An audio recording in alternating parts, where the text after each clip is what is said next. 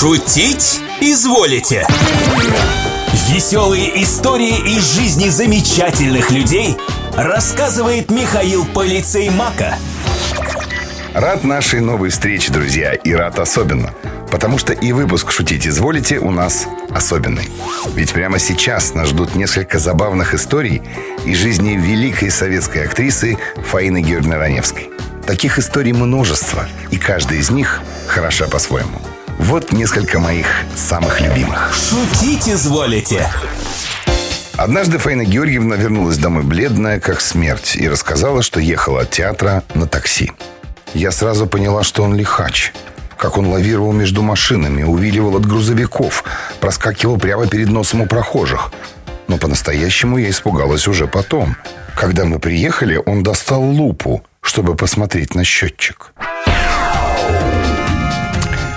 Как-то раз, приглашая друзей в гости, Раневская предупредила их, что дверной звонок не работает. Как придете, стучите ногами. Почему ногами, Фаина Георгиевна? Ну вы же не с пустыми руками собираетесь приходить.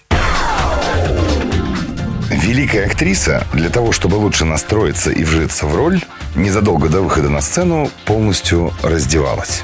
А уже после надевала театральный костюм. И случилась такая история – Раневская стояла в своей гримуборной нагишом и курила. В это самое время к ней в гримерку влетел администратор, забыв постучаться. Увидев голую Раневскую, он потерял дар речи и вообще забыл, зачем пришел.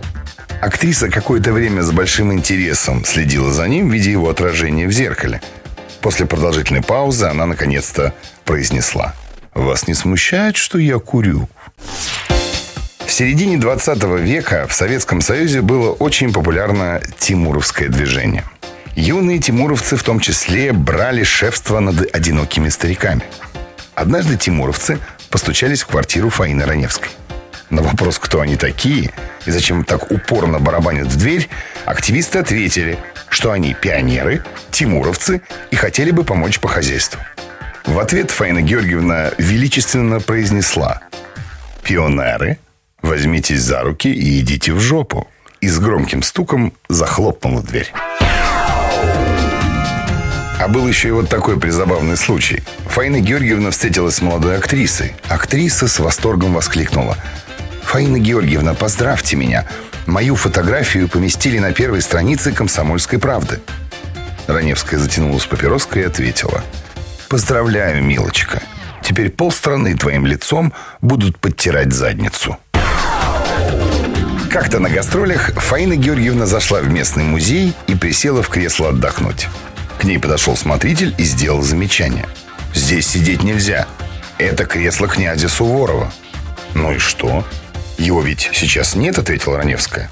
«А как князь подойдет, я обязательно встану». Шутить изволите? Ну что ж, граф Суворов уже на подходе. А значит, пришел и мой черед освободить кресло. Отправляюсь на поиск новых забавных историй из жизни знаменитых людей для нашего общего веселья и удовольствия. До новых встреч в эфире. Ваш Михаил Полицеймак. Шутить изволите на Юмор-ФМ.